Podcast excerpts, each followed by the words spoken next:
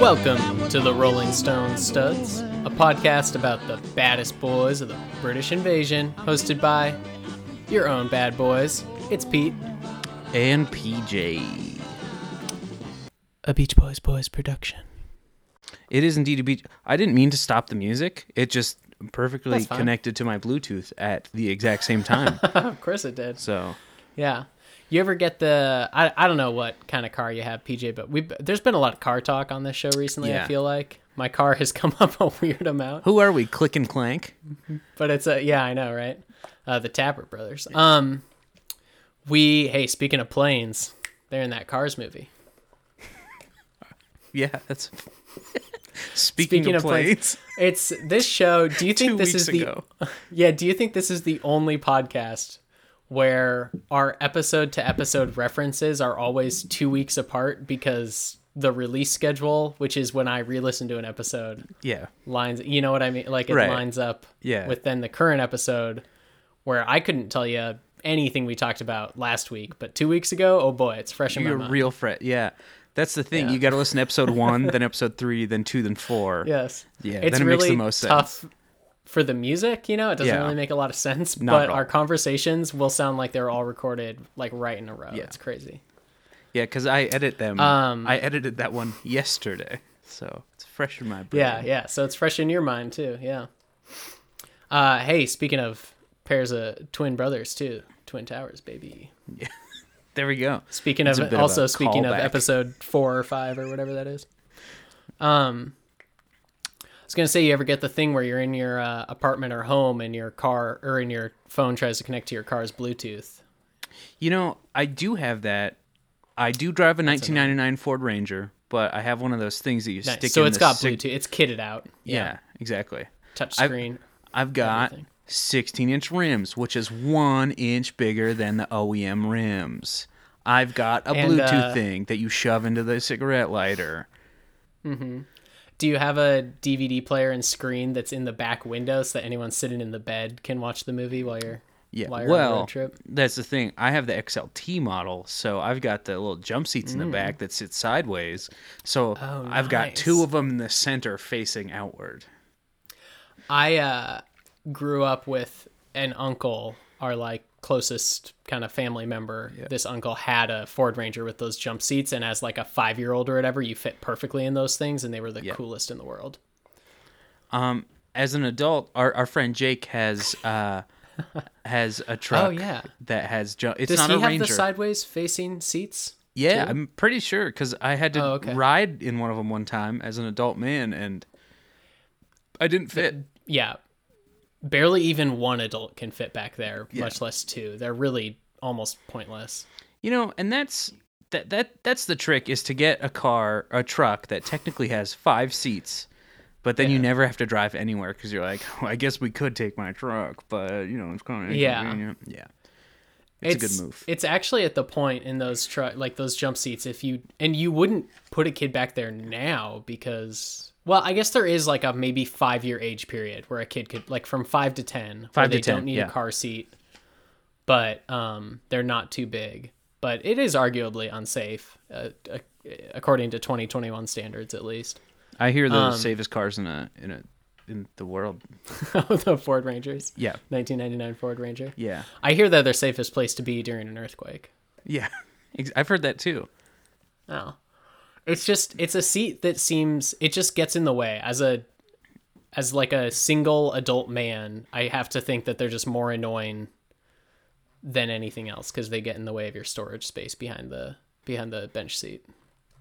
They still have. Sto- I this is you know we we practically are click and clank at this point. Um, Yeah. I I just it is click and clack just to set the record straight. So frickin' Frank, um, that's us. Uh, But we, um, in mine, there's storage space behind because they fold in. So there's storage space behind where they fold in at. Like into the wall yeah, of the truck? What do you mean fold in? they fold into the wall of the truck. Wait, so are they flush? they're yeah. When you Against the close them, they're flush. Yeah, Whoa. That's dude. wild. I Yeah. think the one my uncle had, it was like the back of the seat was just attached to the wall. And then it was just a seat pad that flipped down, kind of like a stadium seat thing that you have Oh. to See, go to a football game with, you know? mine. If you didn't know they were there, it would just look like there were weird handles on the in the back of the truck, and then you pull one. And That's then- really cool. yeah. Yeah, I got And there's storage back there. Fun. It's pretty nice. Right on. So you don't have to worry about it. I don't. I don't have to worry about it. Out of my mind. That's cool. All that's getting Well, cut. There's no yeah, there's no joke at the end to save it like usual. No, Like that sweet Judge Reinhold conversation from from a few weeks back. from yeah, from a very from the most recent episode that I have personally heard.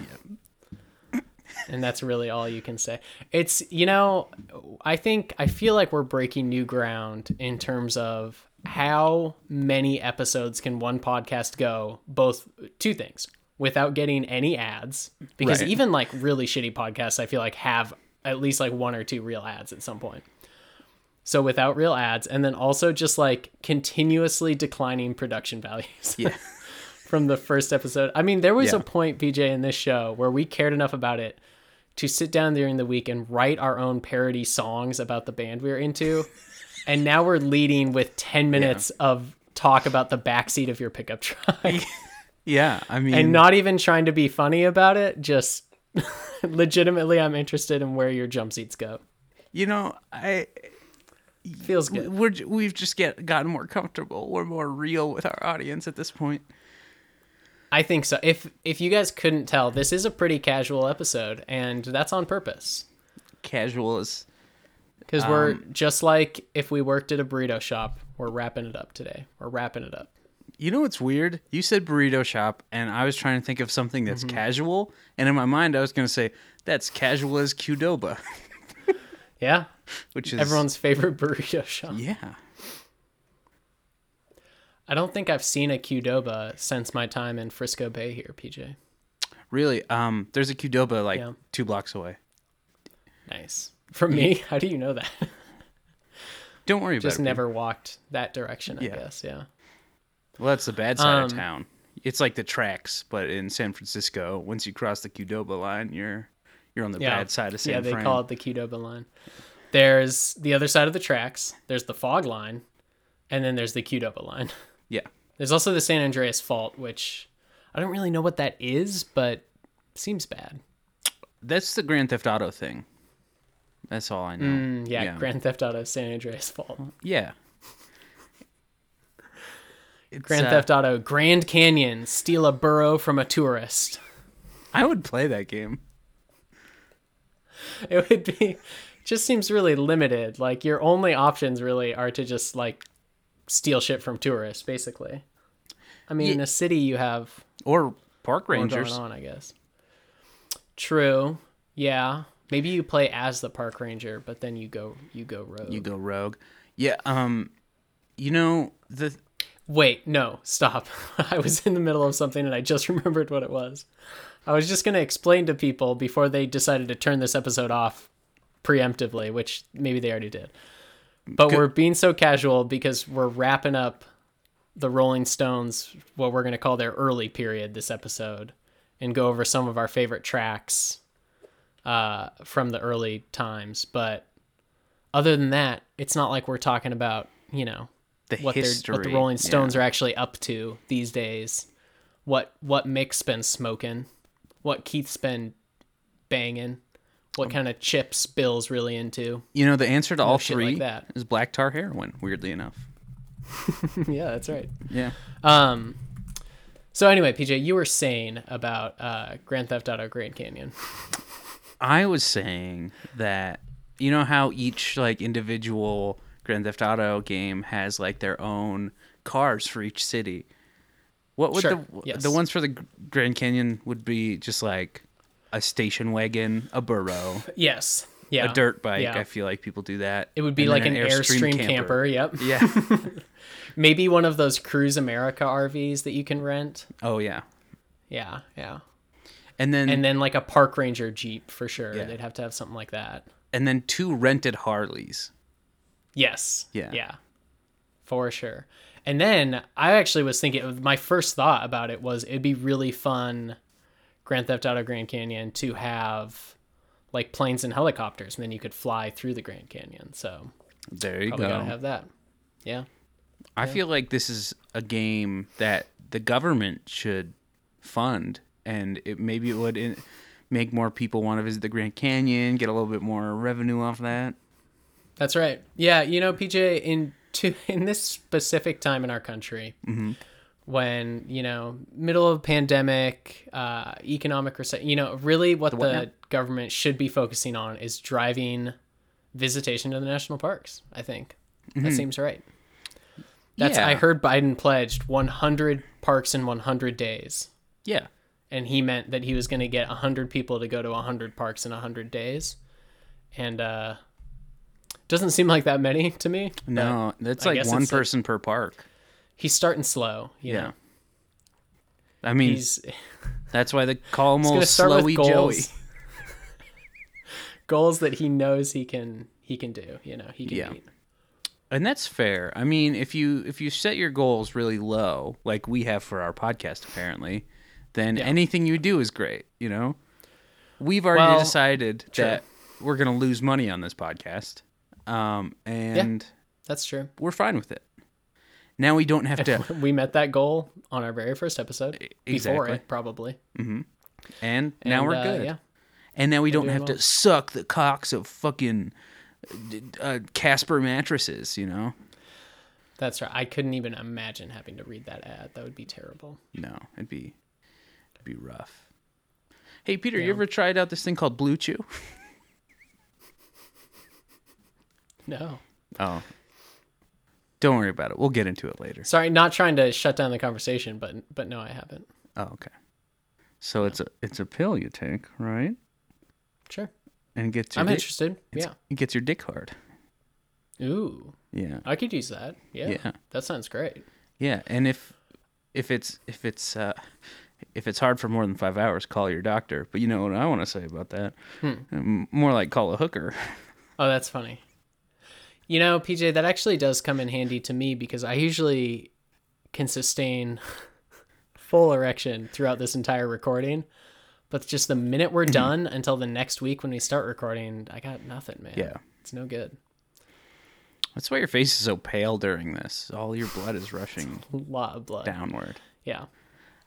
I would just like to say that hooker hooker joke is a joke that Jay Leno did in like 2005 really? that when I was in 5th Yeah. grade thought was hilarious. And then thinking about it now, he joked about Viagra a lot.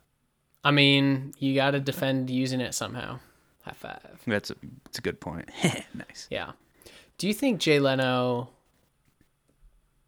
now would just go fuck one of his cars? That's what the tailpipes are for, Peter. Yeah. Yeah. If you haven't turned off the episode by now, certainly There's- by now you yeah. Yeah. You're in for the long haul at this You point. You really are. I mean, okay, here. Once again, I think it's only been like five minutes since I previously was worried about people turning it off.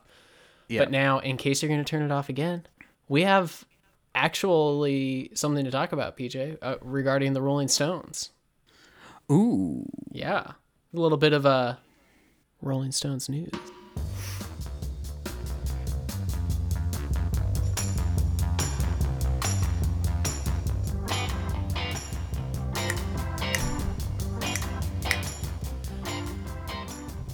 I love the soundtrack to a James Bond knockoff movie. it's, it's so good. This is the scene when he walks into the casino in the French Riviera, and uh, yeah, looking very sexy in that tuxedo. So, PJ, we have a little bit of Rolling Stones news. Yeah, Pete. The Rolling Stones are going to release. Ooh, God, I can't even. So good. Their own chocolate bars, PJ, of course. What is more Rolling Stones than their own chocolate bars? I did And not expect let me, that. Let me tell you, the chocolate bar. I mean, I guess just because it's maybe so off the wall, like it. Yeah, it's happening, man. As of January Interesting. 29th, the Rolling the official Rolling Stones chocolate bars are out. And I don't know why. Who wants it? Who needs No, it? No, nobody's been asking for that. Who's buying it? Like maybe if you released it right before the holidays, it could be a kind of Right. fun like stocking joke gift. stuffer Right. for your uncle who loves the Stones, but The thing is, people are the people who are gonna buy it are gonna be the people who like have just a ton of shit on their shelves and that are like collectors items, but they're not really collectors items. They just say the Rolling Stones on it or something. right, yeah. Yeah. Um. Yeah, I, that's got to be the only people. So they're gonna buy it and leave it on their shelf. I would like to. Do, did it say how widely available it's going to be? Uh, no.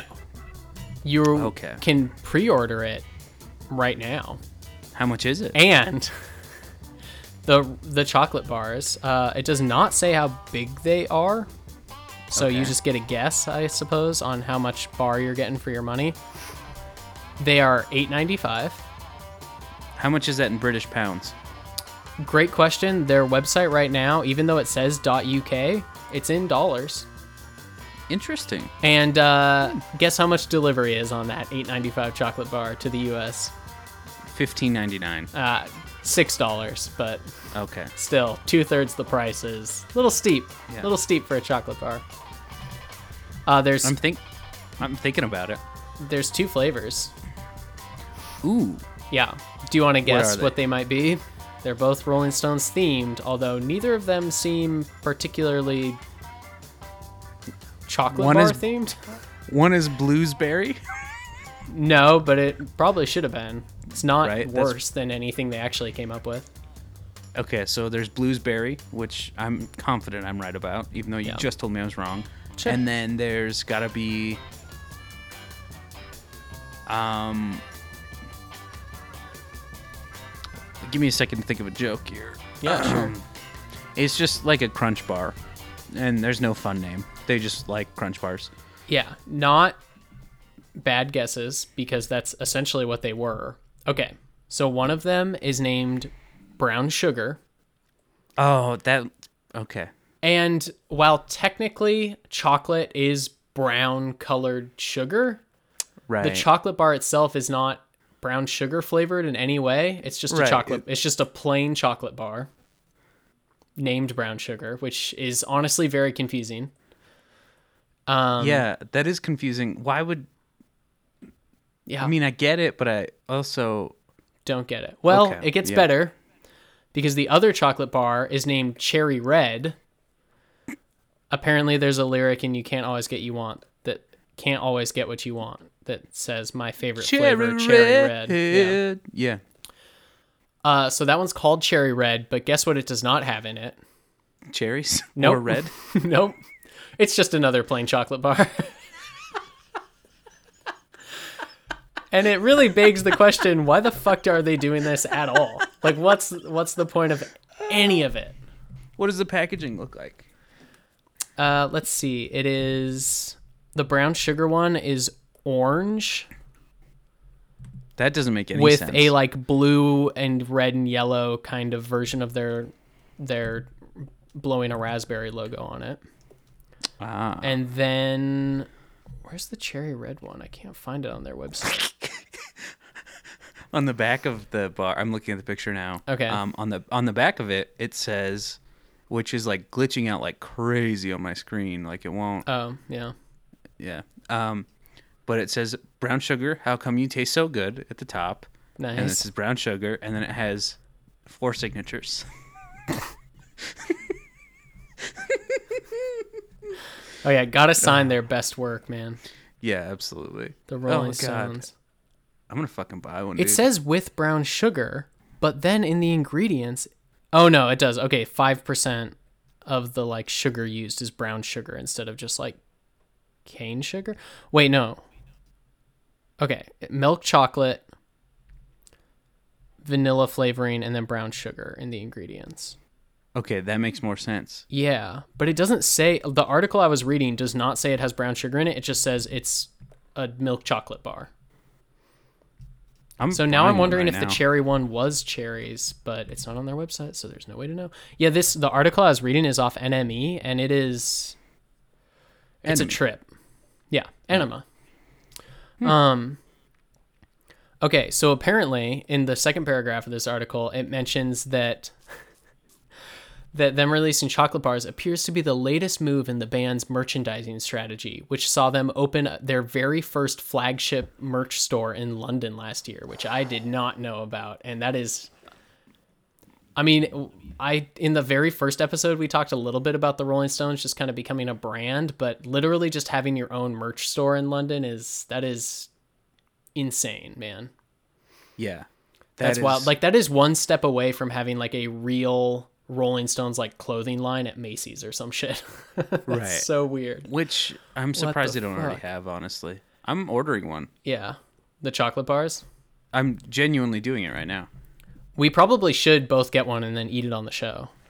I think so. Right. Review it. I Yeah. got I, I got the brown sugar one. If you can't find the other one, I yeah, I couldn't find the other one. But yeah, okay, I'll get one too, and then we can talk about it on the. It's not going to be here for forever, I think, though, because they don't even come out for another week, and then I assume they're going to take like four weeks to ship. I paid fifteen dollars total. Jesus Christ.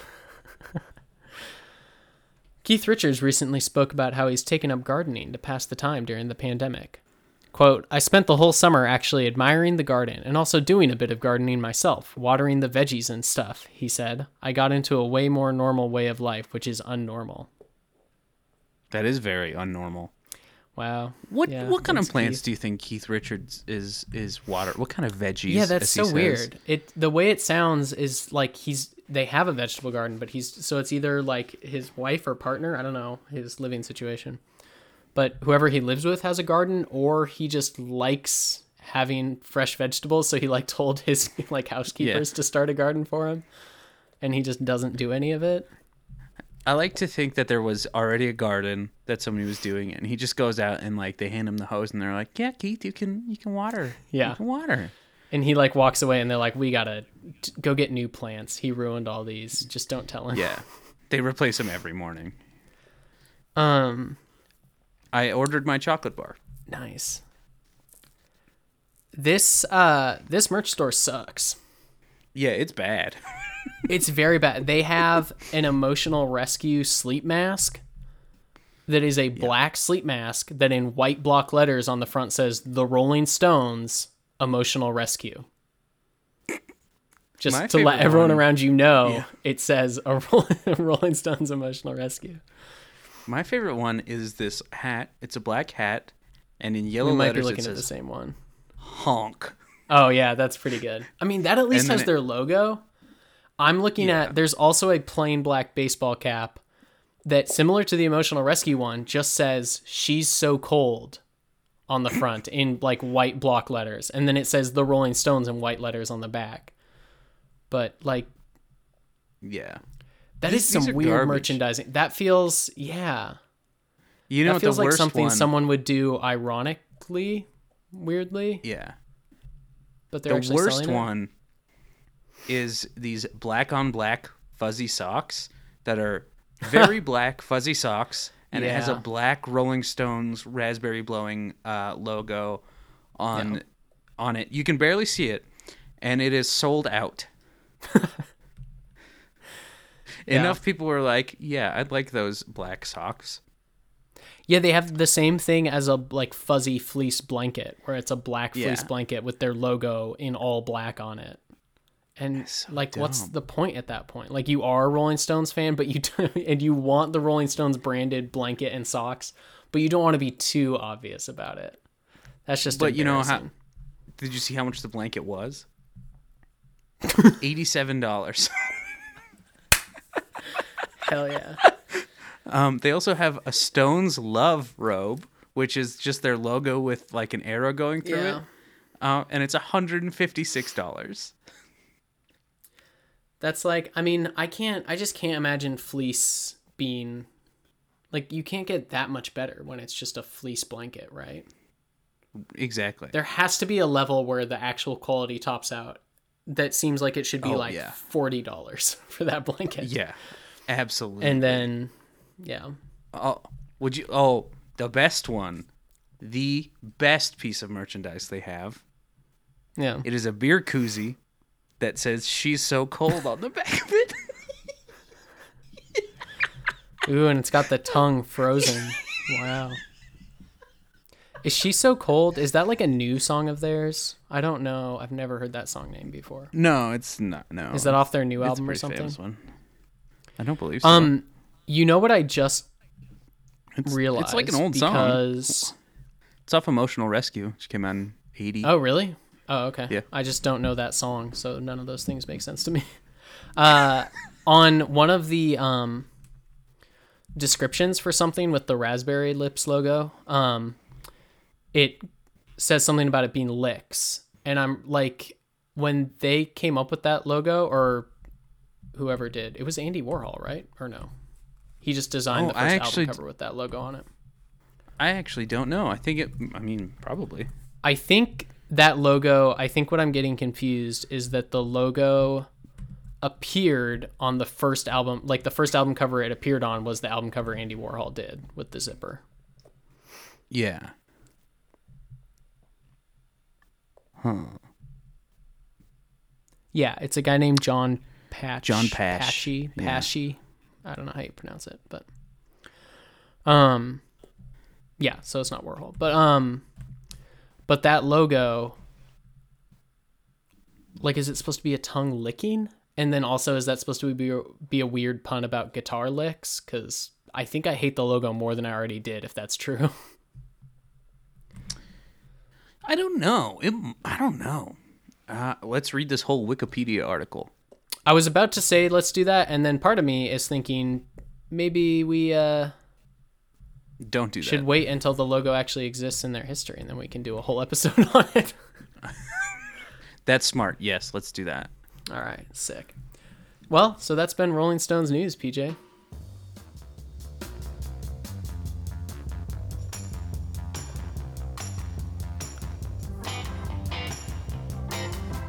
Hey, what's our thing for listener mail? Uh, listener mail is now I've got a witness for some reason. I think we just thought it would sound cool.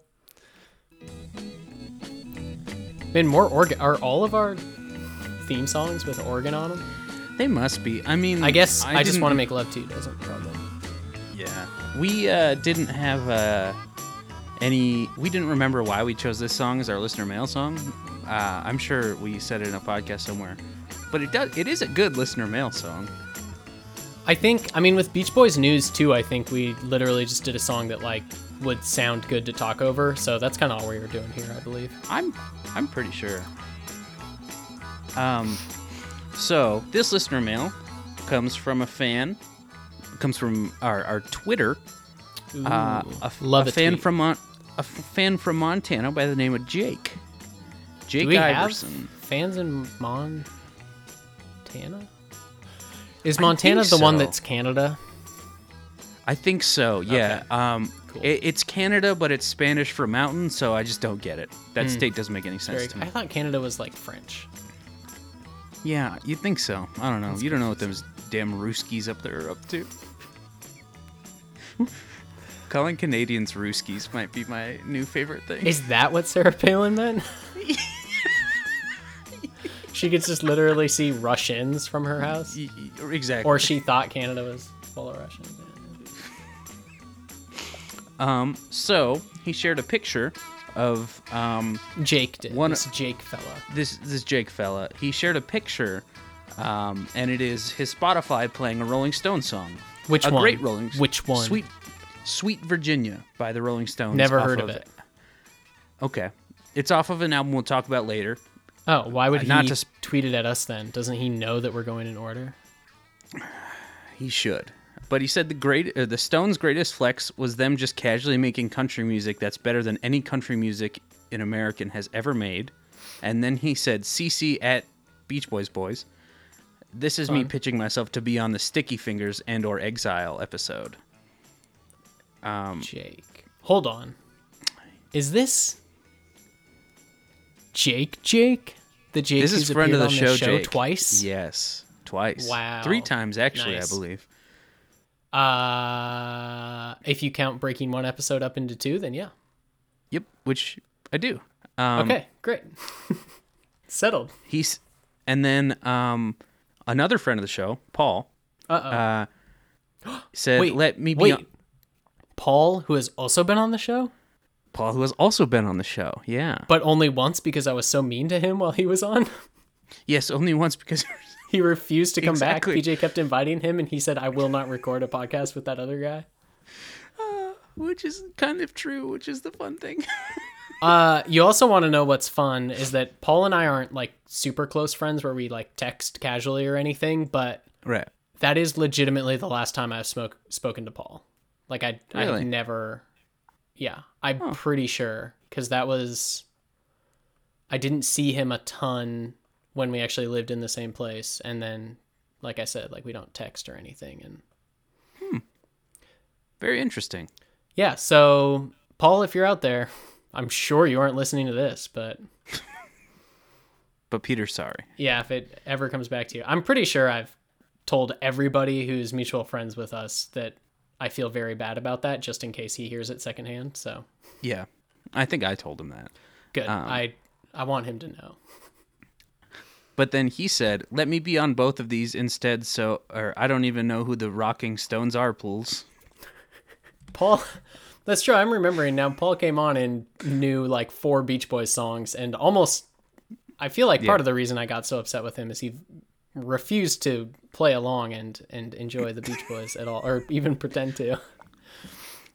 Every guest we had on, with the exception of Jake, uh, Yeah, sided with me more than you, and I think that really made you mad. that's kind of true. And then yeah. to some degree, Jake sided with you more too because both of you Yeah. just decided talking about the Beach Boys wasn't important. So you might as well just yell over me while I tried to get to the next, you know, song in the notes or whatever. That is, we did give you a little taste of your own medicine. Um, That's true. Maybe we do need to have Paul back on so I can just yeah. Get my ass kicked on on tape. We can get, we can get, we can get both Jake and Paul, and then if we get Dawit in there, then you know Yeah. we got all three of the guests we've ever had. That's true. Dawit, for anyone listening out there, Dawit is hard at work on the COVID vaccine, by the way, right now. So For real? yeah, for real. Holy He shit! works good in a lab at a, a university in Michigan. I forget exactly which one off the top of my head, whether it would be Michigan State or University of Michigan. But oh, I was just gonna I was gonna bring up too. Like aside from Jake, I can't imagine Paul or Dawit have ever listened to the Beach Boys again after leaving our show. That's not true. Paul Oh, uh, was a really big fan of the song "Vegetables." I I remember that, and he Yeah. has continued to listen to that one song without looking up any other Beach Boys music. I'm pretty sure. Yeah. Nice. So, and he came on for the Christmas episode, so he's not even listen. He's not listened to any real Beach Boys music. That's true. We should have more guests on the Rolling Stones studs. I don't know if it's if it's uh technologically viable because we're doing this across the internet waves, but Hey man, if we just get our girlfriends on, then that's perfect. oh, and they both. I guess I don't know about uh your current partner, but I could speak for mine that she doesn't give a shit. yeah, I could also speak for mine. Does not give a shit. Yeah. You know what? We should have them do an episode. I feel like yeah, uh, Shelby Shelby's thoughts on the Rolling Stones I think could be summed up in oh that band you're always listening to right now. I don't love them. That's it. Like she doesn't really hate them, but it's more just annoying that I won't stop listening to them. Yeah, and then like telling her fun little facts about them, Yes, yeah. It's like Yeah. okay, okay, yeah, cool, man, great. and then you like crank up one of the songs in the car, and they're like, "What are you doing?" Like, Isn't this good? And they're like, Yeah. I, I, I guess so." Well, that's fun, listener mail. That's good. I uh, I actually I did know that that was tweeted because Jake reached out to me directly to have a conversation about the Rolling Stones as well. Ah, uh, Well, in which he con- expanded on those thoughts. So it was uh, good to catch up with him v- about the uh, the band. he can be on whatever episode we don't do Exile on. Isn't that one of the ones he wanted to be on? Or wait, am He, I he confused? he wanted to be on Exile and um, Sticky Fingers. oh, okay. He can be on the Sticky Fingers episode all day long. I have too many thoughts about Exile for Jake to come in and. well, over me. Exile. Actually, you know what? I loved having Jake on the Pet Sounds episode. Yeah, we'll do it again. I We'll was gonna Jake say Exile. Exile feels like with the little that I know about the Rolling Stones, Exile seems like it will be equivalent to our Pet Sounds episode in that it'll probably be a two-parter and stuff. So, Yeah, it is I, uh, my favorite um, album by the Rolling Stones. I mean, it's kind of supposed to be their best, right? In general, mm, People, argument. different people have different thoughts, but I think it is.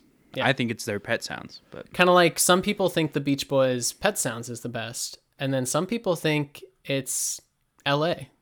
So, hmm. you know, yeah, it's kind of a it's just an ongoing debate there's people are right Yeah. on both counts but you know it's just about kind of what music you prefer people love those acronym albums by those crazy surf oh my god boys. miu la k-o-k-o-m-o so good L LMFAO. Mm hmm. Yeah Yeah. yeah that's uh mike love's nephew was in that band Yeah. Kevin Love. no i was trying more to go isn't one of the guys from M- lf l god damn it. Berry, yeah, both of the guys are. they're like berry, Gordy. gordy's nephews or something right One of them is his son, and the other one is his nephew. oh okay is it the son's nephew or berry gordy's nephew Uh, one of them is Berry Gordy's son. The other one is Berry Gordy's nephew. okay Yeah, wow that's wild and they made that music, huh? Yeah. Hmm. I think the weirdest part was not even that the music wasn't that great, but it also got really popular. I think the weirdest part was that they were like 45 years old, or at least the older guy was. Yeah, Like it was Just, really odd that, yeah, that that happened. If they were both like 20, it almost seems like it would have been fine.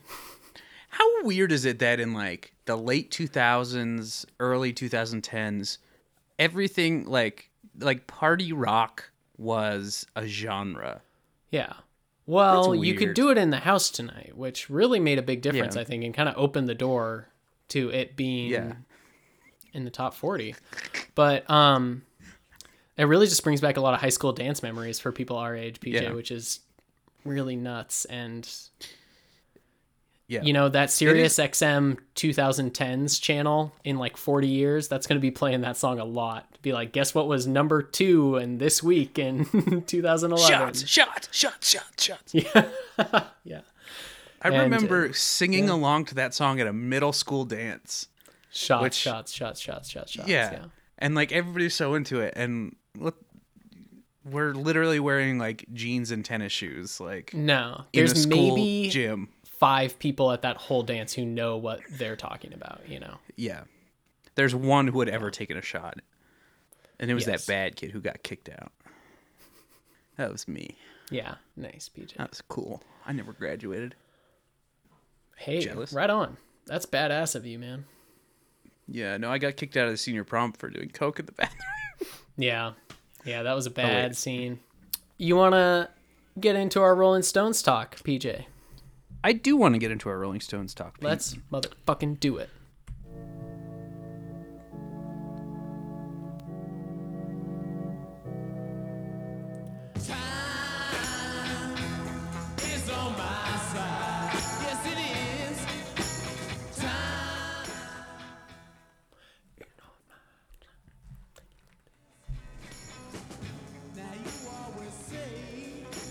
Welcome back to the Rolling Stone Studs, where we're talking about our favorite Rolling Stone songs thus far in their short yeah. but busy career. Yeah, if you if you're a long time listener, long time first time, um, you'll you'll have noticed us do. Uh, you'll have remembered us do this for the Beach Boys. You'll have remembered us do this. Yeah, Sorry. I, I it took me a long time to. I think, yeah. I jumped on it so hard because you never do that. And also, honestly, Zoom might have just uh, like made it a little weird there. And so you might have said a totally just normal sentence. I just said it weird. oh, all right. Well, no, Yeah. I feel like a dick. Thanks a lot, Pete. Um, so yeah, we're gonna go through uh, the years we've talked about thus far 64, 65, 66, and um, say what our perfect albums would be um, if if they had thought about uh, albums in a way that was artistic, maybe, and not just sales. Right. That's Yeah. a fair way to put it, I think. Yeah, I mean, because the Rolling, like every band of this era, the Beach Boys, the Rolling Stones, others, uh, all were part of a shift from the music world being centered around singles to the music world being centered around albums as like artistic concepts. So until around maybe 66, 67, 68 ish, it was more focused towards singles, and the albums were just compilations of songs with no thought given to how they were put together. Right. And then post Just, uh, 66, 67, it became more of a thing to uh, try and make albums flow together, work together, and like they came out less often, but you were really putting your best stuff on there, as we knew by the Beach Boys. Because who, honestly, who needs three albums from one artist in a year? If somebody did that now, that'd be insane. Yes, but then they also sold like hotcakes, man. Like they were printing money with those early I guess Rolling in the Stones 60s records, that so- makes sense, but I can't imagine. I guess Taylor Swift came out two albums in 2020, I think. Yeah, there's a it. Yeah, it happens occasionally. You get two albums in one year. Um, But three. The band- Four. Four albums in Yeah. one year, which it's a lot. crazy. The band, uh, well, to be fair, because One of, of the the UK same. US shit, Yeah. like I think they both got three albums that year, maybe, or maybe the UK only got two and the US Still. got three. But still, like it is a lot. Too many. Um, more recently, the band Parquet Courts. I don't know if you follow them. They're a I'm familiar. You got me onto them, actually. yeah, they're an indie indie rock band, somewhat current, and they had I think th- five albums out in two years. It was like not That's quite crazy. four in a year, but like pretty close. Like I think they had three in one year and two the next year. The weird thing is that's unusual now, Yeah, where it's easier to record stuff. But in the 60s, when it was hard as shit to record everything, they were like album after album after album. right. Yeah. Yeah. Um. But I guess worse music could be popular in the 60s, you know? And I take that back. They only had uh two albums out in one year. Hmm. But it was a period they released, but then it was a period of four years in a row. They released an album, and then one year they released two albums. So it was like a. But I mean, I think it's saying something that by the 2010s, that was an insane output for a band Right. to release an album in 2013, 2014, 2015, and 2016, and then two in one of those years is like Yeah. just over the top. Most artists now, it's like one every two or three years. Yeah. Uh, which kind of feels about right. It's almost I um, Yeah. it's a little weird when modern bands even do what became kind of the standard in the late 60s, where you just do one a year. Like it's a little weird when modern bands do that even. Yeah. And no one can really keep it up. I feel like anytime a band does that, it's only for a few years, and then yeah. Well, I They mean, with touring again. and stuff, because now artists only make money on touring because true. Record sales, like, they get fucked out of those. That's true. So, I mean, Yeah. yeah. Yeah, weirdly, um, like streaming is kind of pushing us back toward a singles oriented music uh, era, which is very interesting.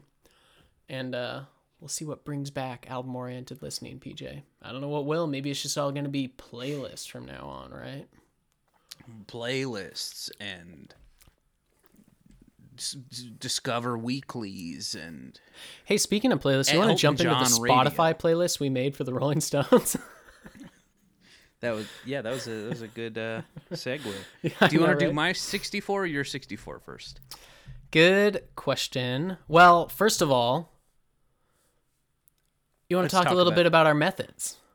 yes let's do that So I took only songs that were released on albums in those years. I didn't worry about like when the specific singles came out. Did you follow that same? i Process? so i put for the most part yes Okay. um in 64 i did put one single on Nice. um but i think it may have come out on a Okay. Yeah. on a um, album later on, but I did the single came out 64, so I put it on my playlist. Um, yeah. and then it was just a matter of like the songs I liked. Um, I, I I wrote down all of the ones that were passable to make it on the album, and then I w- I went through and saw which ones went together well, or what I thought did. Yeah.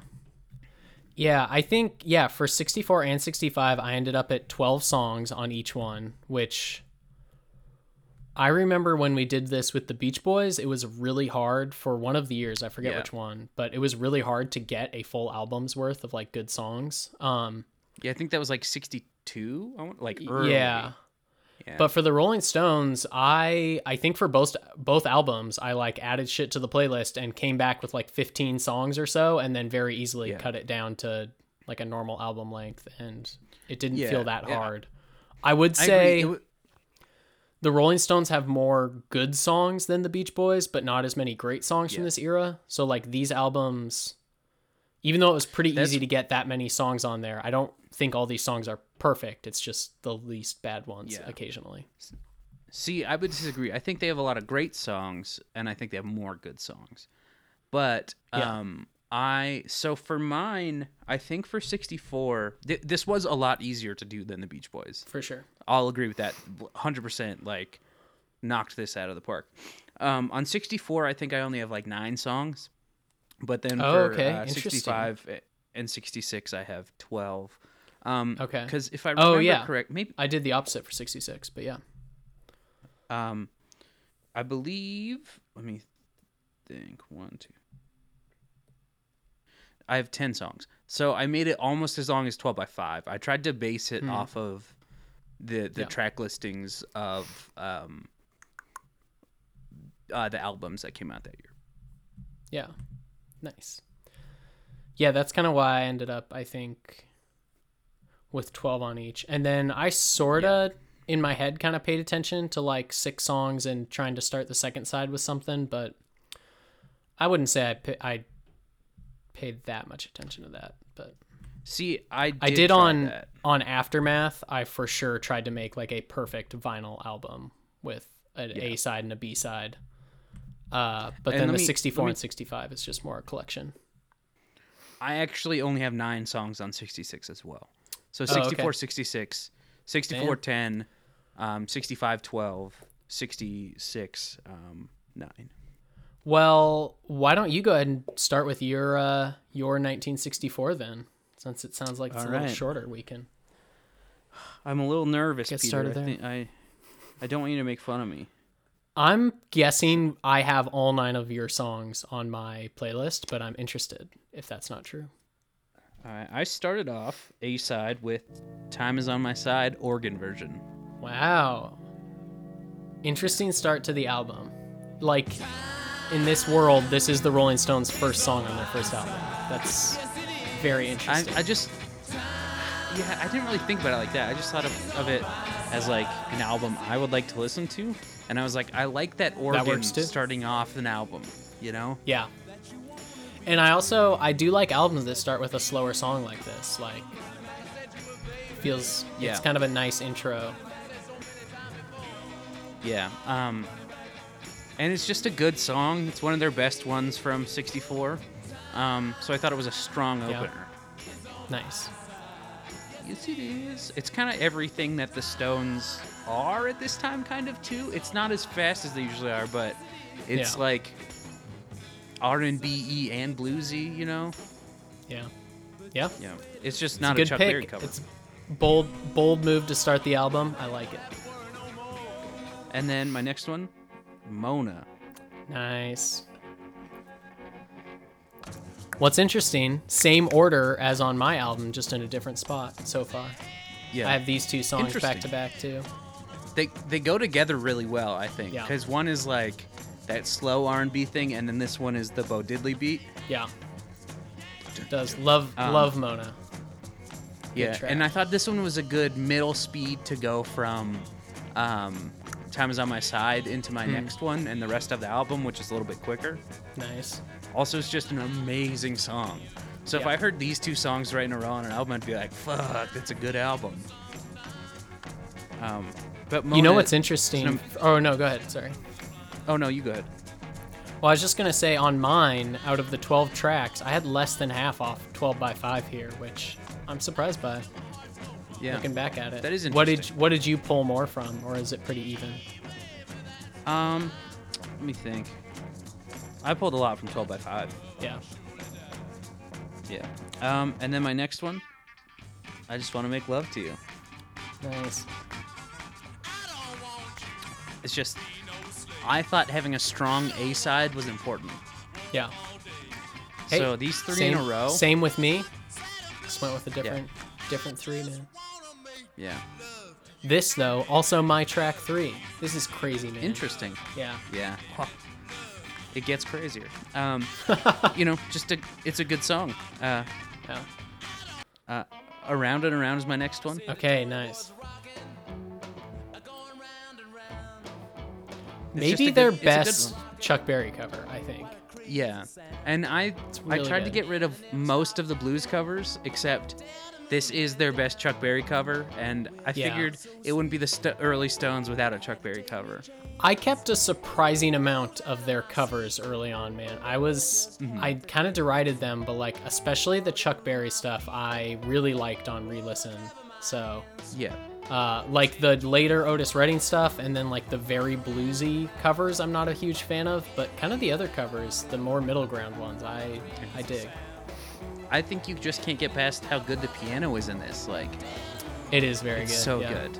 Yeah. Um, and then my next one, if you need me, this is closing out the A side. Nice. This is a great song. It's an amazing song. Yeah. So, what do you think of my A side so far? I love it. It's you have like each flavor of the Stones right in a row. And I like it. It's very different than mine, which I think is interesting and cool. So, Yeah. Um, I think a slower one that is also an incredible song, perfect Yeah. for the end of the A side. yeah. Um, and let's go into the B side here. It's all over now. One of my favorite Stone songs of all time, yeah. and I'm putting it at the beginning of the B side because I feel like the B side gets slept on a light a lot, but Right. the the first song on the B side I think is very a very important song. It's one thing I took from you know, like the the Stones album of this era. They the whoever whatever record executives put them together followed that formula a lot with a strong A, a strong B, uh, Yeah. uh, starting each side, and so I agree. I followed that. I think for both these albums, well as well. Um, yeah, the song's just great. There's not much more to say about it. And then I went with "Tell Me." Tell me, yeah, this is a good one. I like this one. I think I'm pretty sure I defended this one the very first time I listened to it, but I dig it. Yeah, I think it's a good one. Um, and then you know you get a little bit of like the mellower vibes on the B side, so that's that was my thinking. For sure. And it, it gets into it. Plus, you gotta Uh, put, you know, the one Mick and Keith song from this year on there. exactly. Yeah. And then I put "Under the Boardwalk." Oh no. that is a pretty wild choice, honestly. I know we both agreed this isn't a bad song, but I don't think it's nearly. That's interesting, man. See, I've been listening to the song Wow. so much, and I was like, I don't Yeah. know if I like it or if it's like a guilty pleasure. I don't know what's happening, but I was like, I have to put it on. there. Yeah, I like it, and especially you didn't even do a full, or you did like less tracks than me and under the. Wow. All right, I like it. And then, not fade away. Yeah, gotta have this on there. And this is the last song on the album for me. Damn, PJ. Short, tight, under the boardwalk is on here. I there's a couple I'm surprised you don't have on here, but What are those? we'll get there. I guess I would mainly say Route 66. I'm surprised you didn't find room for. no. Really interesting. I really like that Route 66, but See, I don't dislike it, but I was Yeah. like, I, I mean, at this TJ point I'm just bored of it. go ahead. I don't know. I, I was just gonna say, let me put it this way: Under the Boardwalk or Route 66, and you choose Under the Boardwalk. Oh, you know Damn, it. man. Yeah. Cause like when I, cause I've been listening to these early, like all these albums, like over and over again, and like every Yeah. time Under the Boardwalk comes on, I like get into it. Just like it. Under the board. That's you know, that's but like fine. It's it's definitely not bad. I can't. when Route 66 comes on, I'm just Um, like, this is on like six other things in this era. I've heard it Yeah. a lot. I do like "Not Fade Away" as the last song though. That's fun and kind of a fun like it's the end of our first album. We're not gonna fade away. Little Yeah, uh, message that's- to the world. that was- I like it. Exactly my thinking. Yeah. But I think all in all, nine songs, pretty good album.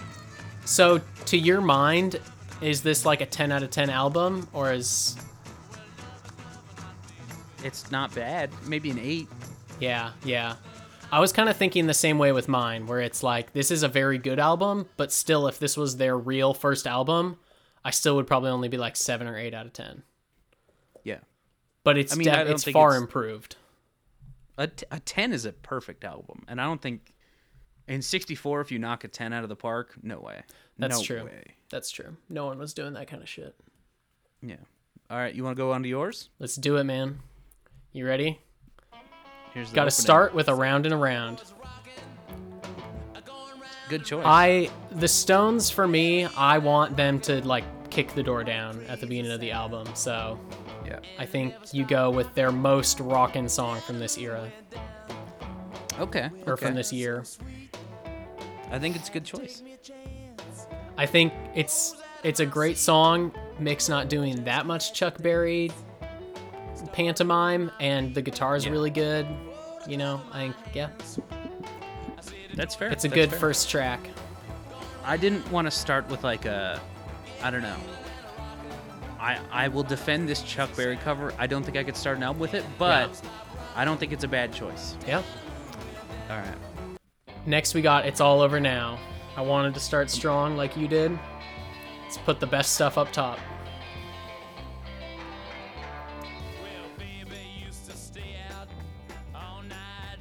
It's a good song. Yeah. And like song. this one and two, I think with around like it's a good a good upbeat start, man. Yeah. I just want to make love. To Yeah. you. Gotta keep it rolling. They're a rock band. Not ignore that. Yeah. I mean, if this didn't make it onto either of our albums, I would have been Yeah. shocked. Plus, wasn't this like their first song? No, this wasn't the first song they did on TV. This is the one that got him kicked off Ed Sullivan. Yeah. But It's yeah, Sully Sullenberger. good one. Yeah. Yeah. And then next I have one you didn't have at all. Little by little. I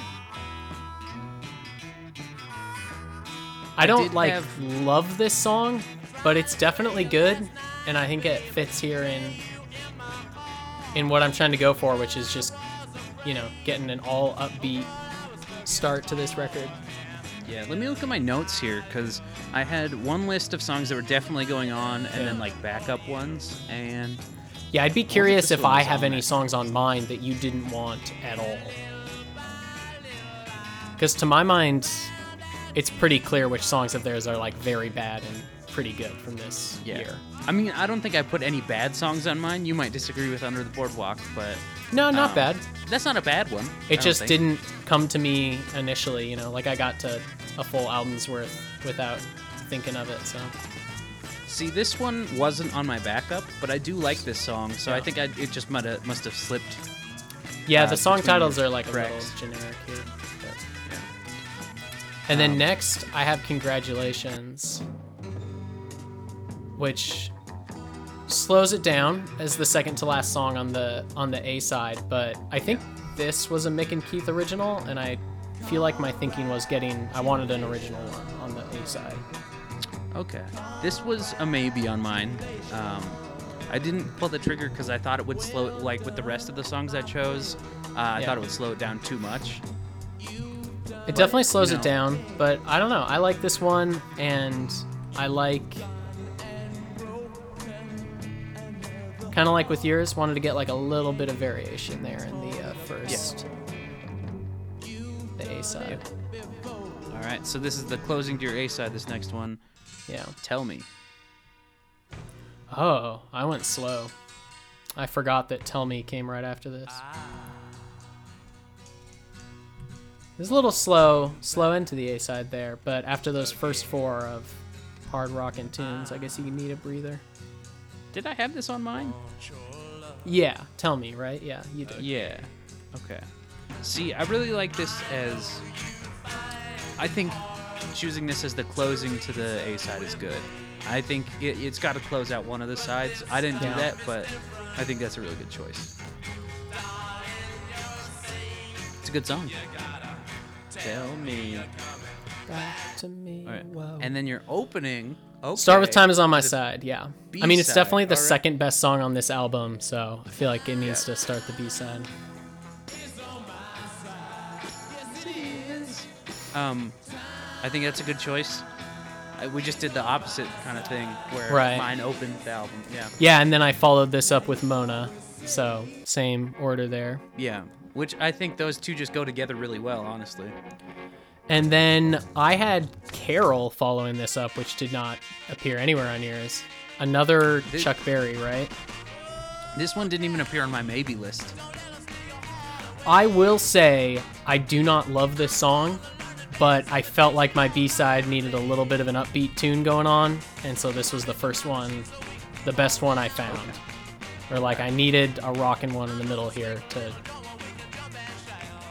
help it out, because I I saved my other most rockin' song for the final track. So All right. After Carol, we got whoa whoa, not fade away. yeah, it just was. It got kind of bogged down in like the same mid tempo here, so that's why Carol I feel like helped. Okay. It's a good song. After not fade away, you got if you need me. Yeah, great tune. Yeah, that's. I mean, good choice. I think Yeah. it's a good order so far. And then then- I wanted to finish out with Route 66. I love an album that ends with a, a rockin' tune. So. And I really see, like I- Route 66. I have to say. It wasn't on my no list. Yeah. It was on my like maybe list. Um, Mhm. yeah, I did not. I didn't think it was album worthy. I like it. I like it as like a little. I don't know. I like I like the uh, upbeat album closer here. I think it works on your album, Yeah. but um, listening to it like back to back to back with all the other like Chuck Berry covers on Yeah. those albums, I just couldn't. Like, I just got so sick of it. I do think it's a good song though. I Yeah. like independently of the album. I think it's a great song. I love, I think my favorite part of this exercise that we've done with both these bands now is just, it makes such a huge difference to me hearing a song in a different, like, environment. Yeah. Like, if I, you know, make my own track list and a song that was, like, the second to last song on the album is now, like, the third song on the album, it just sounds so different to me uh, being in a new spot like that. And it makes some songs sound way better than they would otherwise. And then sometimes you realize the song is meh no matter where it is. Yeah. I, th- I mean, that's truly what I like. There were definitely songs I was like, oh, that's not fucking going anywhere. Yeah. Like, yeah, like you can't make that good. But I Um, think Yeah. solid, solid, Pete. I think it's yeah. good. I think like this w- for all of our ups and downs with the early Stones, if this was their, you know, real first album, I would have been very excited. Yeah. So, Not, not to. Um, I don't mean any bias by this, and not to like toot my own horn. I would give mine an eight out of ten. Yours a seven out of ten. yeah. It's got it's got more songs on it and the songs that I Yeah. added aren't all fantastic. So, I hear you. Yeah. I felt like I, I towed the line between just my favorite tracks and then also trying to come up with like a realistic album maybe that they would Yeah. have come out with. And that's But- fair. Yeah. Um, I think both of them are good. If this Yeah, had actually sure. been their first album, that would have blown my fucking mind. Yeah. I mean, yeah, it really show, it goes to show when you release three albums in a year or one, what kind of tunes Exactly. you can uh, can cut. be. All right, now let's age a year. Let's think into the future. 1965. 1965 was surprisingly, I would almost say, easier, just because there were more. easier. Like great songs to choose. Whereas 1964 there were a lot of good but not great songs that were all kind of Yeah. equally fine. 65 was super easy. Um, yeah. Um, you want? Let's start with yours this time, and we'll go to mine. So in 65, um I think I, almost all of my stuff was on was from Out of Our Heads, but to be It looks to fair, be- I think Rolling Stones number 2 or something shared a lot of songs with Out of Our Heads, so I think it's just more of those versions is what ended up on my playlist, but um Yeah. the 1965 one I think is really good. The 1965 one, I wonder if you noticed this with yours. It sounds all over the fucking place. Like cuz they are dabbling in so many genres. I could not no matter how much I tried to order this thing, I could not get it to stop sounding like just a weird playlist to my head. Cuz the genre stylistic departures just are all over the place. Yeah, I I had that same thing to where the point I I was thinking about just putting it on shuffle on my Yeah. uh Yeah. playlist because I mean Cause like they're very bluesy tracks, just like don't they sound so much different than like their newer direction of like Get Off My Cloud or Satisfaction. But then that like fights with some of the R and B covers that they're doing. And then also Right. they have some like kind of of the era pop stuff like Heart of Stone and Under Assistant West Coast Promotion Man that like sound like kind of Beatlesy to me. And it's just it sounds so weird. But I did my best. Twelve more songs. Let's do it. I think you just gotta you gotta kick it off with satisfaction. There's, no other there's place for this song. No other way. Yeah. Yeah. Um, it's the perfect opening uh, to you know this album. Plus, Uh, it's so different than all their other songs from this year. It could not go in between other songs. it would Yeah, it sound so- insane. It, it's like uh, when they tacked um, um, good vibrations on the end Yeah. of uh, The- smiley smile. The acoustic smile, yeah, yeah, yeah, that was bad. Right. and it would have sounded like that anywhere but Yeah. the first thing on here. I um I did try Satisfaction as like the third song on the first side, and it just it, it sounded No. insane. Uh, I'm gonna spoil this. I also put it first because it Nice. cannot go anywhere else. Yeah. All right. And then next you had the last time. Same thing I did with 1964. I just tried to front load the shit out of this album and just try and be like, Yeah. let's make a perfect A side. And I think I might have made a perfect A side for myself here, at least. All right, talking yourself up a little bit. I mean, No big this song goes really well after Satisfaction. Yeah, agreed. Um, yeah, and then It's almost the that- only song I could find that went that well after it. But Oh, absolutely. It, it Satisfaction's it- a weird toughie. It is Until um, Jumpin' Jack Flash and stuff come out, like they don't have other songs that sound like it at all. So Yeah. Um, yeah, I think it's a good choice. Uh, next one you had was mercy, mercy, baby. All right. Amazing song. Yeah.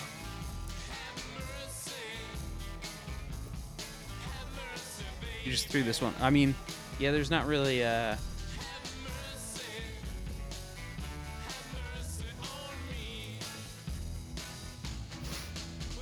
There's not really a uh you said there's not a good way to order it. So, I was going to ask you Oh. why here, but I mean, I tried having this one start. first on the album like it was on Out of Our Heads because I really liked it as an album opener, but I think it works this way.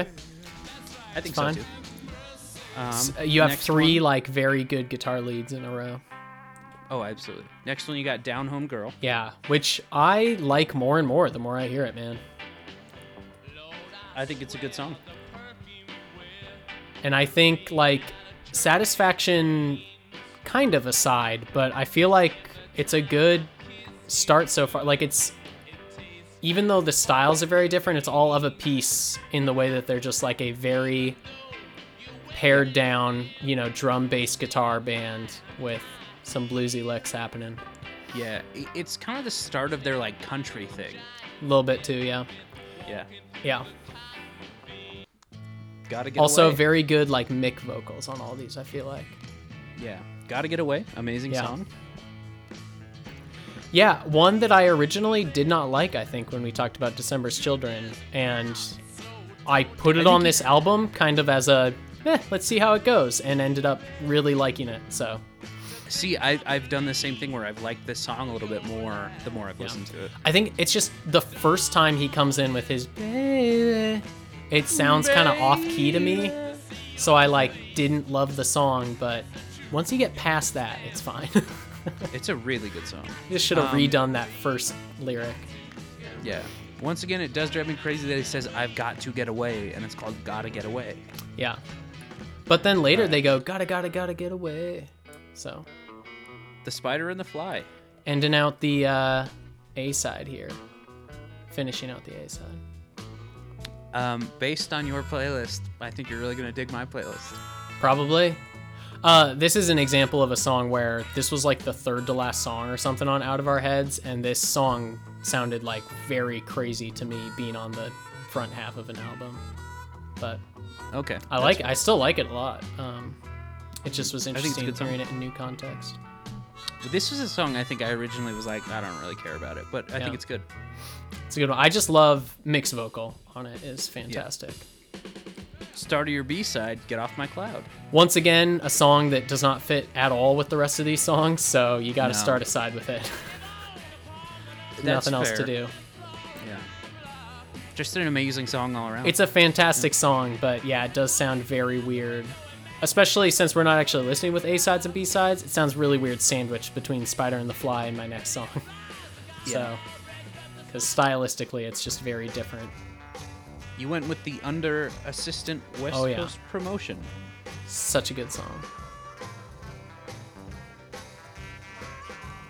See, this was one thus far, the only one that you put on your playlist that I did not put on. You mine. didn't even put this one on? God damn, PJ. What's your problem with this song? What's your fucking problem, PJ? It was the the top of my maybe personal list. offense at you not putting this song here. I love this song. I will say I- I, don't I love it quite as much as I did originally. Like it's, Yeah. but I still like it for sure. Um, See, I. Yeah, this was at the top of my maybe list. It just didn't quite make the cut. yeah, Heart of Stone. Did I? You know? yeah. Heart of Stone was a a very maybe for me, but I think I had 13 songs on this, and I forget which other one I got rid of. But once again, I felt like I should emphasize the Mick and Keith songs if they were at all decent. So Yeah. Uh, apparently, I didn't put this one on my album. yeah. But I should have. I Yeah. don't know why I didn't. I think I just missed out on it. But I mean, it's not amazing, but it's solid. I like the Yeah. chorus.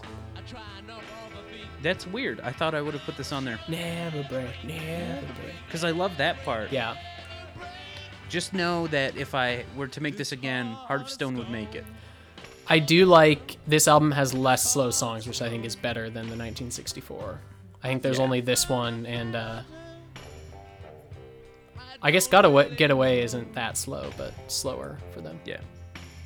Um, surprise, surprise. Oh yeah, Also, this one did not make it. really. See, what's interesting about this song, I didn't love it. You said, I think, I remember you saying you really liked it when we went over the album. Yeah. And I, uh, in the back of my head, went, eh, maybe I should give it another try if PJ thinks it's that good. And then liked it enough to put it on my my uh, best of here. So You know, I think maybe what happened was I didn't spend that much time on um, on the Rolling Stones now. Yeah. And maybe that's why I didn't. maybe, Um, but I do like this one. I really love the drums on this. Charlie Watts is Yeah. doing some really nice drum fills. He's an amazing drummer. Yeah. But Surprise Surprise is a really good song, and I wish I would have put it on mine. Uh, it like my maybe list should have had Heart of Stone. That didn't make it anywhere, which is weird. I think it just skipped it on accident. Yeah. But uh, the the under assistant West Coast promotion man and Yeah. Surprise Surprise top top of my maybe list. All right, I, I'll take it. One more. I'm try. excited to see what made it to replace those. One, more, more try. try. I also do not love love, but it's short and it's pretty good. And I needed, you know, another song. I didn't bother with this one. Not on mine. You know, I think this came up on a earlier episode, but I I re-listened to the lyrics and realized it's about like people failing and then you know Yeah, he's encouraged like but in like kind of dark funny ways and turn me around a bit on this one. All right. And then I'm free. I thought interesting album closer. I thought that is an interesting. like because I like this song, but it also kind of doesn't fit with like the other songs of this period. I feel like so I thought it'd be a fun album closer. It's weird knowing what's on my playlist and then listening to yours. Yeah. Because there's definitely similar thoughts going on at a certain point. You'll know when you hear it. Yeah. But um, the other ones are just your B side threw me for a loop. Buddy. Really, Yeah. I don't know, man. I once again I don't think this is like a perfect album, but I think it's a solid like eight out of ten probably. Okay. Um. All right. Shall I start mine? Please. Yeah. Obviously, Gotta. start out with I can't get no satisfaction. Um, just an ob- like we talked about obvious opener. Yeah. And then the last time, nice. right Yep. after it. Also, there there's no other song that could go after this. Yeah. After I can't get no satisfaction. Um. Just you know, insanely good. Yeah. Um. And just a really amazing one-two for an album, Absolutely. if it was real. Yeah. And then I did a one, two, three. Get Oh cloud. yeah, I don't dislike that at all. Yeah. Nice. Um, I just tried to front load all of those ones. Right. Um, cause Get them out of the way. yeah. Um, see, and this is where it gets interesting. I did get off my cloud, and then I did I'm free Interesting. Wow. because I really liked I'm free. I really Yeah. shouldn't have. Um, go- thinking about it, I would have put this at the end of the B side. Yeah, Um. Yeah. it's good That- though. that- I like it here. Yeah. Right now, it's just a groovy fucking album. Right. That's like, I would, it would kick ass. Um, yeah. And then, this is one that you did not put on yours. Play with Fire. Oh yeah, I forgot about this piece of shit. I like this song a lot. I don't. I don't hate it, but it. I definitely like all the other songs I put on mine more. So it would have been. I- it probably would have been close if I needed another song or two. Yeah. yeah, we talked about this during the when we talked about um, this album. Yeah. I really love this song. You don't care for it that much. Cause play with fire. Yeah, I don't know love actually it. if it would have been close.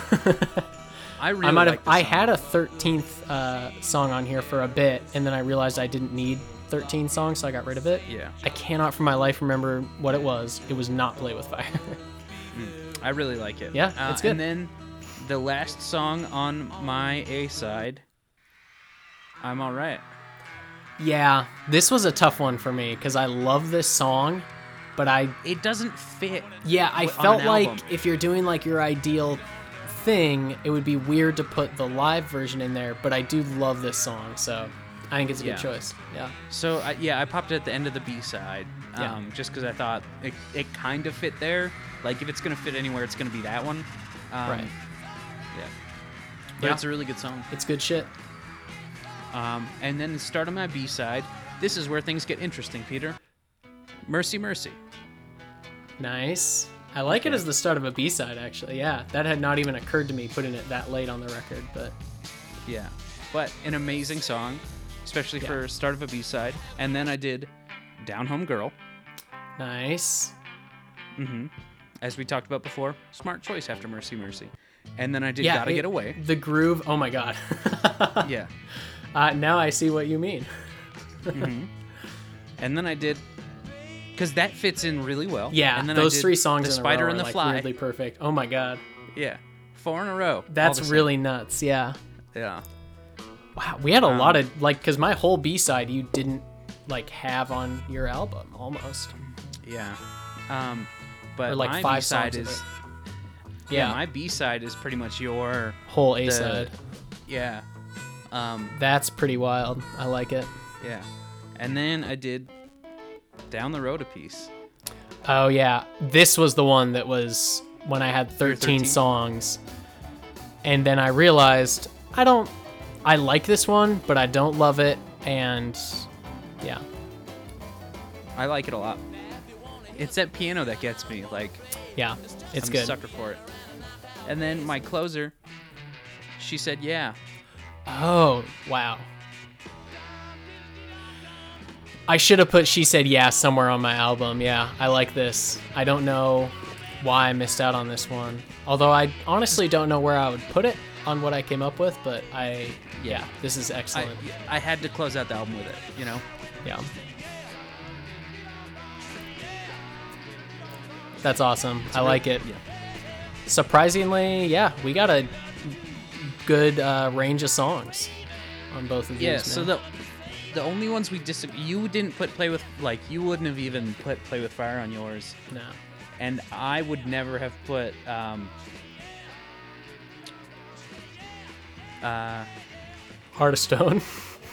oh no, Heart Under of Stone Assistant. should have gone on mine. No, under assistance. One More too. Try? So, either one more try or surprise, surprise. Yeah, I probably should have put She Um, Said Yeah, replacing One More Try. Maybe that would have. Yeah, I don't think worked. I ever would have put one more try on mine, Yeah. Interesting. but that's that's my 65. You I know. think both are solid though. Oh yeah, yeah, which does show they had a. I mean, for they had four Yeah. full albums, and uh, Yeah, a lot of good music. yeah. Um, I'd give both of ours eights. Yeah, for sure. Yeah.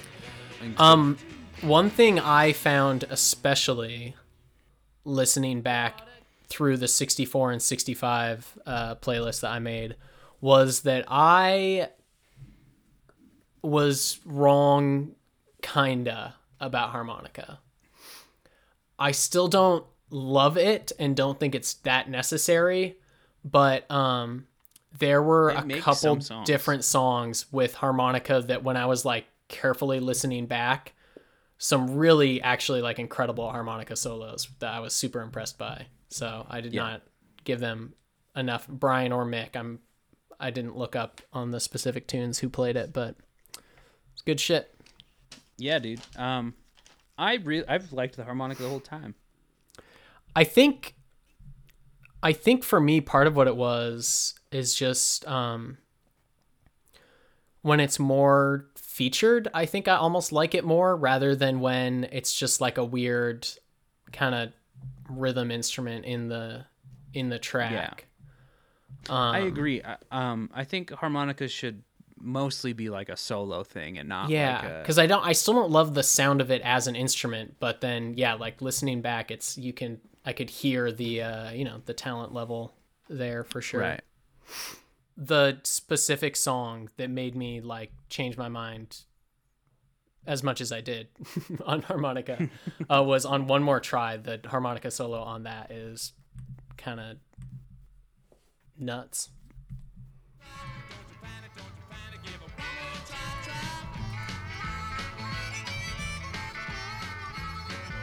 It is good.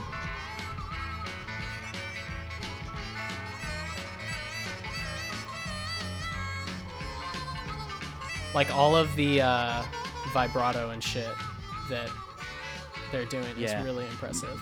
My Uh, guess is that's a Brian That's Jones Brian. Yeah, solo. that was. Yeah. It's like it reminds me kind of of on um, I forget which one now it was too. It might have been Little Red Rooster. The slide guitar where I was like, oh shit, that's what they were like talking about when they were like slide guitar sounded like um like a man singing and shit. Like that harmonica to me sounds like it's like making noises I didn't know you could make with a harmonica. It's cool Right. shit. Yeah, that is cool. Anyway, Um, so we talked about this before the show. We um, it's the only thing we talked about before the show, pretty much. Um, we have almost the exact 1966. yeah. Which Um, rather than saying like rather than uh doing the the year moniker i just named mine perfect aftermath I saw that. what would be perfect for Um, my aftermath right, and I want you to guess because the only thing we have difference, two songs are swapped. yeah i, I want- will I want guess, you to it guess. is our final two tracks are swapped You nailed it. Okay, and I have You nailed it. th- I can't imagine that people listening to this will find this interesting, but I have so many thoughts on why those final two tracks should be swapped or work in either direction. But let's Okay. since we have the exact same album, is it are there no difference in tracks or anything? There's no no difference. We we have it same order. That's honestly I really crazy. We swapped the last two. Yeah. That's especially bonkers. crazy because I think yesterday I switched around the order of my B side a lot. Hmm. And so like we would have been different. But okay, Yeah. let's get to it. All right. So first track, obviously. I think it's very obvious, yeah. Yeah. You just you have to start with Paint It Black. And see, this is what I tried to do on my 65. You start off with like a little Yeah. weird thing that goes into a really good song. Yeah. So yeah. Um, obviously, an amazing first track on an album. Yeah, and I think this is more than any other song on this on Aftermath. This encapsulates Yeah. like this period of the Rolling Stones. What the Rolling Stones were trying to do with Aftermath. Right. Trying to move away from the blues, trying to write their own stuff, trying to be weirder, edgier, more of the moment like but Not then too also yeah, like a perfect song. So, Yeah. And then Under My Thumb, which I think is a very obvious choice to go after Paint It Black. yes. Just get those two hits, yeah. one right. and also it's just like a yeah insane start to an album yeah. And it's ah, I fucking love this song. Under My Thumb. it's it really is kind of just so perfect it's insane Yeah.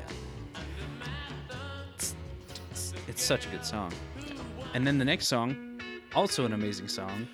yeah this Um, one was tough for me to figure out a place on the album because i really wanted it on aftermath because Yeah. it's better than any of the songs that we didn't end up putting on aftermath Right. and it's definitely a huge hit from the Stones from this year. But it stylistically feels more like "Get Off My Cloud" and like "Satisfaction" to me. yeah. So See, it, I was gonna pop it on the beginning of the B side, but then Yeah. the rest of the B side is nothing like this. I think I did the um, exact same thing at my first thought. Yeah. I think part of the reason this sounds a little out of place is just because we listened so much to Aftermath in the last couple of weeks without it Yeah. that it just sounds weird among all these other songs. Yeah. But it probably doesn't sound that weird if you'd never heard this album before, you know. That's probably true. It probably fits pretty well if you're like not. Because like, if yeah. you're listening to this for the first time, yeah. Like songs like high and dry and what to do i would say are both also kind of sound like 1965 stones too a little Yeah. bit Like earlier. um Um yeah. yeah but 19th nervous breakdown great Yeah. High and dry. oh yeah I didn't think you were gonna put this on yours at all. oh yeah i have come around hard on this song i really like this one It's so dumb and I love it. so this is also for us because of the length of going home we decided to not do what the shitty uk version did and keep it at a normal album length it's at Yeah. 40 minutes almost exactly with nine tracks so we'd have a five song a side and a four song b side here Yeah. Um, high and dry. It do, it is a little bit weird after uh, um, after uh, 19th nervous breakdown, but yeah still a good song. Um, i think it kind of works i don't know i think it kind of works though but yeah and then out of time It's a little bit weird, but I think it. I mean, I think it's fine. which i didn't this is the same order high and dry into out of time as it was on the original aftermath just later in the album. Yeah. which is weird because it doesn't feel like these two songs should be back to back to me No, it work. feels like they're off different albums, but but this is also, I think, a good song. You know what's kind of funny is there was a whole lot of talk about when we reviewed Aftermath about Brian experimenting with a bunch of crazy instruments. And I'm pretty sure in our ideal albums here, we got rid of all of the songs that had anything other than the marimba and the sitar. We just have two marimba songs and two sitar songs left. And like all the dulcimer is, I think the dulcimer is really the only other one, but all the dulcimer songs Yeah. are gone now. So. That's funny. I didn't even realize that. I guess the other instrument, the experimental kind of instrument, was Keith doing fuzz bass. So you Yeah. still have a bit of that. Yeah. So this I think is a perfect uh, B-side closer. Yeah. I thought about putting this as the last song just because it'd be cute, like at a time, you know. Yeah, I had this on my B side for a long time. I forget what order I actually had, but I needed to move. And you know, us stuff talking around, about this so. just shows how fucking nerdy we are. That we thought about this a lot. It was. I enjoyed this and then the Beach Boys episode where we did our own albums. Like, I are maybe Yeah. like my favorite two weeks of Yeah. like this podcast, man. It's so much fun to me for some reason to make up my own albums like this and to really get granular about the Like delve album into order. it, yeah. And then Start inside Mother's B, Little Helper. Start because this is a great starting track, but it's Yeah. definitely you know it's it needs to be side B. Paint it, It does, side. yeah. Um, and then what to do? Such a good song. I think Oh, originally a I had What good to. Do after High and Dry, and then I had Out of Time and Mother's Little Helper together on the B side, but it just got a little weird. Where like I'd it just felt like I was grouping together songs of different of the similar styles, so I tried to yeah break it up. Break it up. Um, I had what to do on my A side for a long time. Yeah. I love this song. Um, yeah. and then Flight 505, Nice. which I put. this is PJ's um, version. Oh, am I playing? I am playing my version. Yeah. So yes, I put Flight 505, Yeah. but Peter had put Going Home in this, Yeah. in the place of this. Which, to be fair, when we talked about Aftermath, uh, it would have been last week.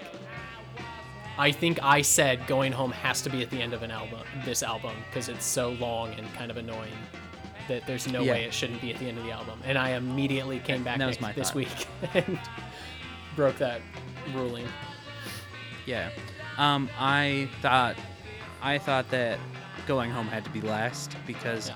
if you hear a long ass song that like it's pretty good for the most part, but like I don't, you don't want it to like them to like, if they want to turn it off, they can. You know. Yes, and yeah, yeah, I hear you. I think, I think, logically that makes the most sense. But I have, Yeah. yeah, I have reasoning for Flight 505 being last on my version. All right. What's the reasoning? Am I supposed to go into? Go it? into- Okay, yeah, let's do it. Here, I'll I'll go to Going Home, which was the last on mine. Yeah, I also originally had Flight 505 first. For that reason, is that going home is not that great, super long. You should be able to walk out of the room five minutes into it and not have to like worry about missing music.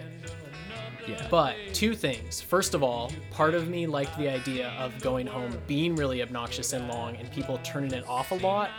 And then Flight 505 being like a weird hidden gem to people oh, who like, the, people who actually put up with Flight Album. 5 or going home get to hear Flight 505 and you could like own this album for a while and be like, yeah, I've never really gotten to that song. And then it's like an amazing track that you get to enjoy as like a new song. Right. Yeah, the Beatles had a secret song.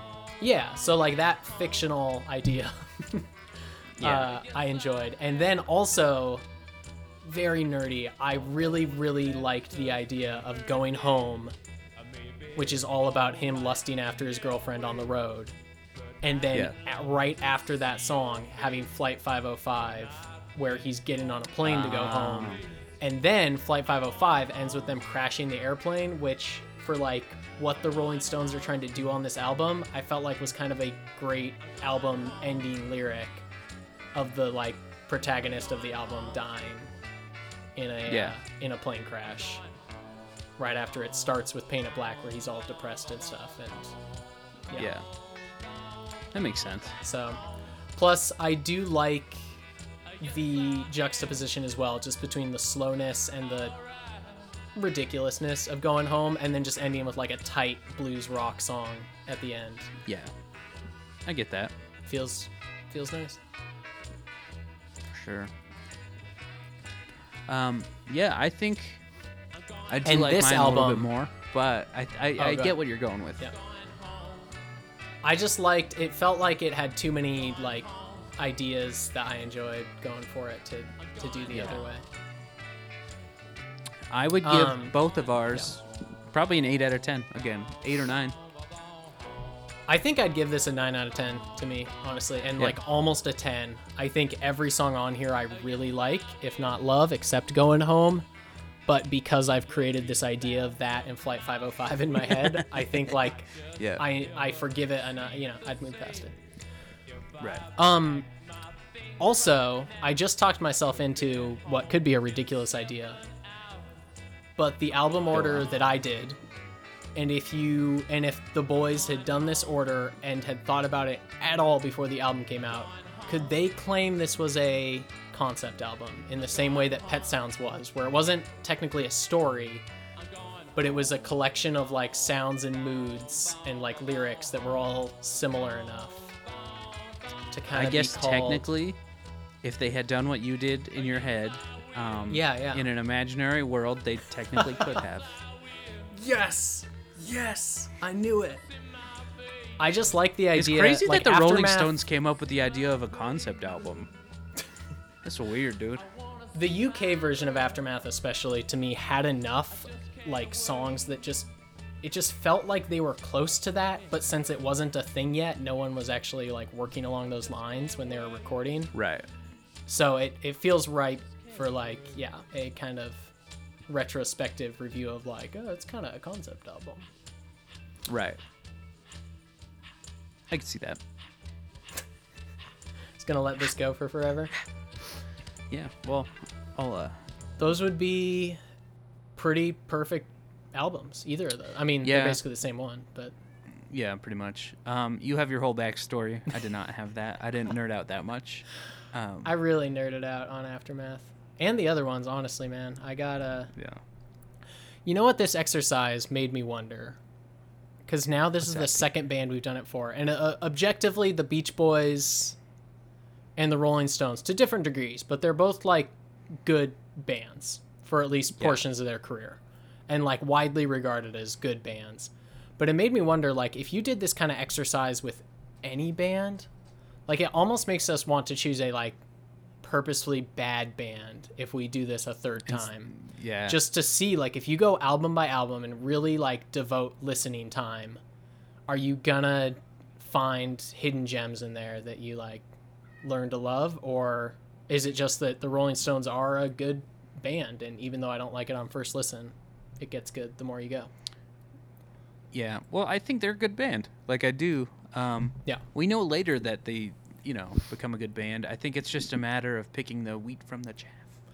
that's true yeah it helps a lot but yeah so email us your guys' track lists if you got them out there if anyone else out there is as obnoxiously nerdy as we are about the rolling stones i'm sure there's a forum post out there with Oh, I guarantee there is.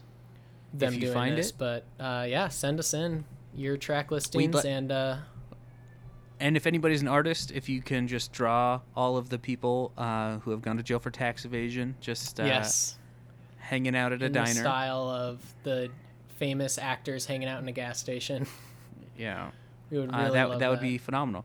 Actually, I want them to be hanging out in a jail cell. Well, and I think PJ, we're I think we have we only have one more album to talk about that has two editions, Right. and then we only have I think two more albums with Brian before the Rolling Stones kind of take on like a new mantle with without Brian. Right. Um, they're pretty good. Early period. I think so. Pretty good.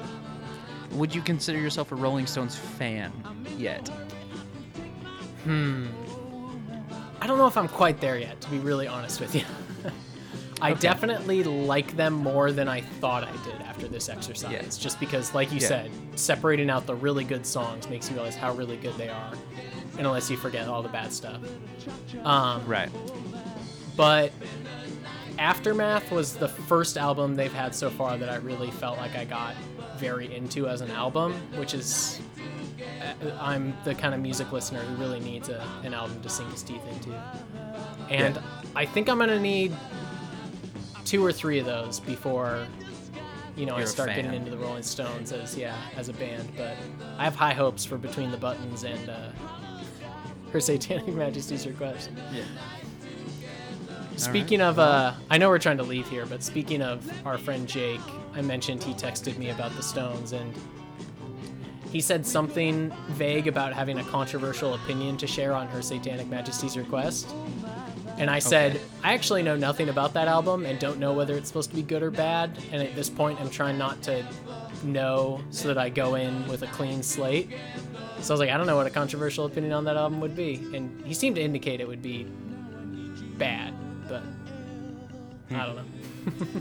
you got me? Well, well, we'll find out in the following weeks to come, Pete. That's true. This the stone will keep rolling along, gathering and then losing moss, Yeah. which the moss we'll is good songs and bad songs. And we'll see you on the other side of that wave. That's right.